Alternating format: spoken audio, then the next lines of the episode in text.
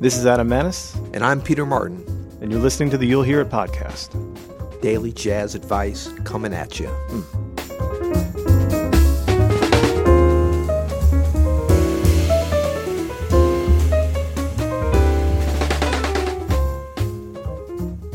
Today we're going to talk about how to teach jazz. Now, I've always heard that this isn't possible, that you just have to hear it. In fact, I've heard there's a whole podcast based around the You'll Hear It uh, philosophy. Is that not right? That's right. And I mean, obviously, this is going to be a difficult question for us to tackle because it's taken us about 12 takes just to get started for some reason. These always become the best episodes when it takes us this long to get started. So, Hey, we'll- hey, don't put that pressure on me. okay, I'm just saying, I'm looking forward to where this goes. So this is from one of our listeners, Derren, and uh, he just flat out asked, "How do you teach jazz?"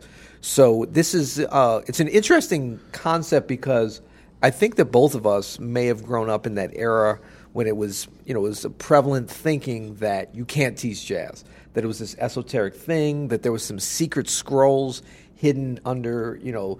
Charlie Parker's woodshed in Kansas City, maybe, but if you didn't have access to those, you were out of luck. You have to look inside Lester Young's hat to find the secret. Yeah. Yeah. So, um, but having said that, I had some wonderful teachers of uh, myself. So I and, and you know not just in jazz, just in music in general. So I've I've always felt like it was something that you can be taught, and and I was taught jazz. So my career in terms of teaching has always been more based upon sort of passing along the information, maybe a few things that I picked up as well. Yeah, you know, I think what it is is you can't teach people how to be uh, great musicians, great communicators of emotion through music. That's something that's really hard to teach. It's kind of one of those things either you you hear it and you get it or you don't. But as far as like you know the structure of jazz, the rhythms, the the language of it itself. I mean, it's like any other language, very teachable. Yeah, and and what I like to do is really concentrate on the specific skill set that will put you in a position to be a successful improviser and jazz musician in general. So more of the concrete skills that you would need and some techniques to develop those, you know, to find them, to practice on them, to hone them.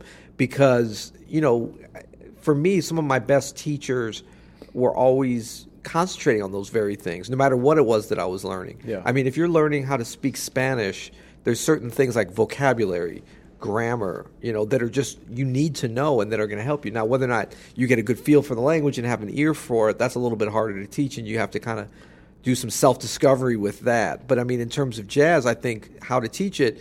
The beginning is like how to how to train your ears. Well, I mean, we always start with this one, do, right? I- with listen. you know what? I was like, finally, we're not going to start with it, but, but we did. True. No, I mean, you want to approach that. You know, we, we were joking because we always start with listen, but it's the same thing when you teach jazz. The first thing I usually start out with is getting my students to be able to hear intervals. Mm. You know, I think that's kind of the most important building block uh, to build chords off of, to Yep. to build melodies, to understand how those relationships between tones work. So I always get people listening to intervals and being able to call out the interval. That's where I start with jazz or music in general. Yeah, and it's and that's a very concrete thing. Um, you can, you know, up until recently, I guess you really needed somebody to kind of quiz you as you learned your intervals and could identify them. Now, I think there's some apps. Oh, yeah. Um, which ashamedly, I don't actually know the names of Well, any you, of them. you learn your intervals a long time. I did, but that were would be kind of cool. I'm always like, you know, if somebody came up with one that was really geared specifically towards jazz, that would be even better. But I mean, really, the same kind of things for classical ear training are what you need for jazz. It's just for jazz, you need to learn a bunch more beyond that. So, for instance, in classical, I remember learning ear training. Well, I mean, you know, like some harmony, some counterpoint, but just in terms of, as you say, identifying the intervals and then how those stack up to be chords, how, you know, those are broken up to become melodies and stuff. And it's really just about getting so that you can identify and hear those and then start to build upon it to be like an, on an intuitive level where you just automatically know what's being played. Yeah, that's right. I mean, it's like any language. You have to understand what the letters are before you can read the words and then the sentences and the paragraphs. And then, you know, eventually you're a poet. And I think almost anything that you're learning from the very basic intervals um, to more complex chords to um, learning solos, all the different things that, that we preach in terms of teaching this music, uh, the more that you can sing those things. And so I was encouraged that in my teaching. Is like sing that sing that interval, sing that chord, break it up, you know, sing that melody, sing it in different keys. Because singing is the, is a great way for you to start to train your own ears and to kind of get some you know, um, exponential as opposed to just linear growth in your development for your ear training. So we know that ear training is super important to be a great jazz improviser, mainly because most, if not all, of the great jazz improvisers had great ears. So that's just kind of like working reverse engineering from what's a great jazz player, what are the skills that you need, how do you quickly get there? Yeah. And being able to sing that sort of speeds up the process. That's right.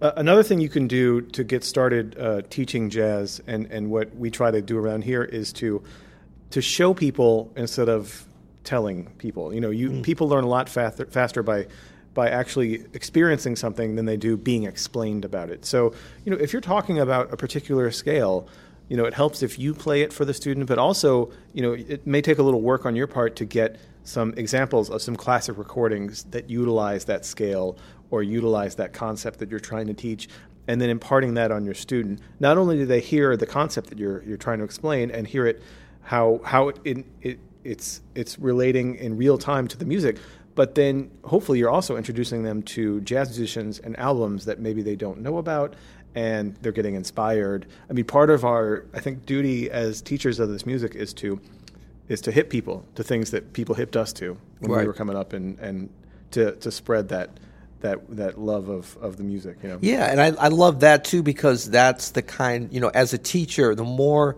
you're doing to expose your student to something that they may uh, be discovering and then kind of going into self discovery mode and that they become passionate about, you know, then they, I mean, because it's just like anything.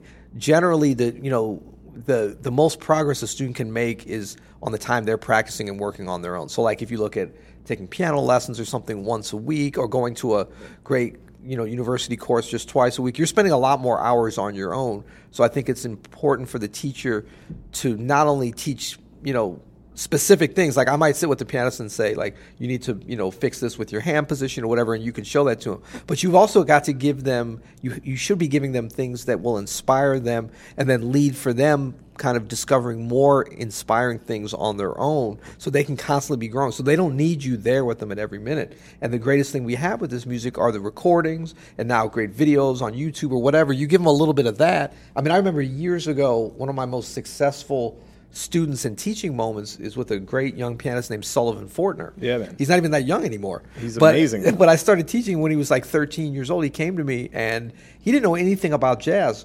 So I was, but he was already a pretty good pianist. Yeah. Um, so it was very simple for me. I said, okay, I'm going to get you a recommended classical teacher. And I talked to his parents. I said he needs to study uh, with this great classical teacher in New Orleans. And then I just started giving him recordings. I'm like, go home and listen to this.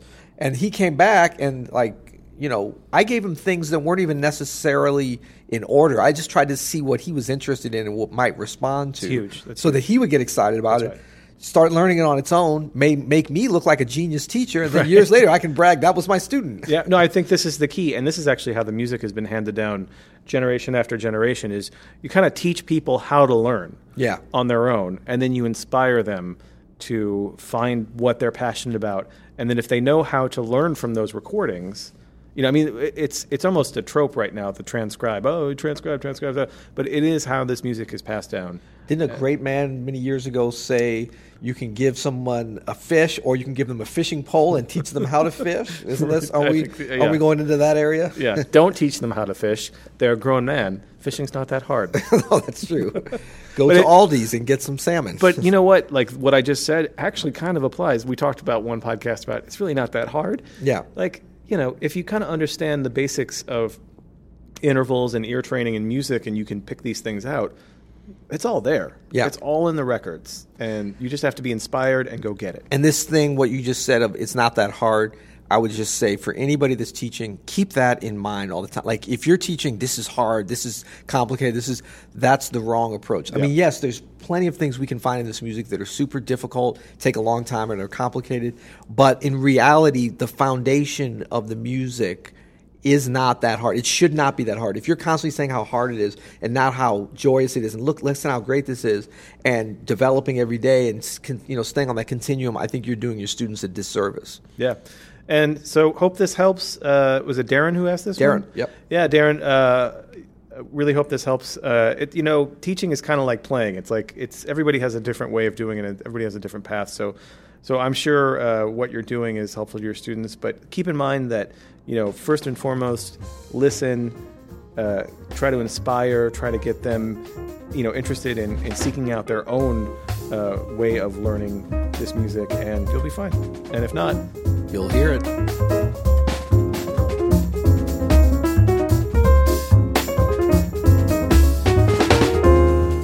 thanks for listening to this episode of the You'll Hear It podcast. If you liked what you heard, please leave a rating or review. Yeah, I liked what I heard. Hmm. I'm going to leave five stars, but you guys can do whatever you want. Today's episode was brought to you by Open Studio, jazz lessons from jazz legends.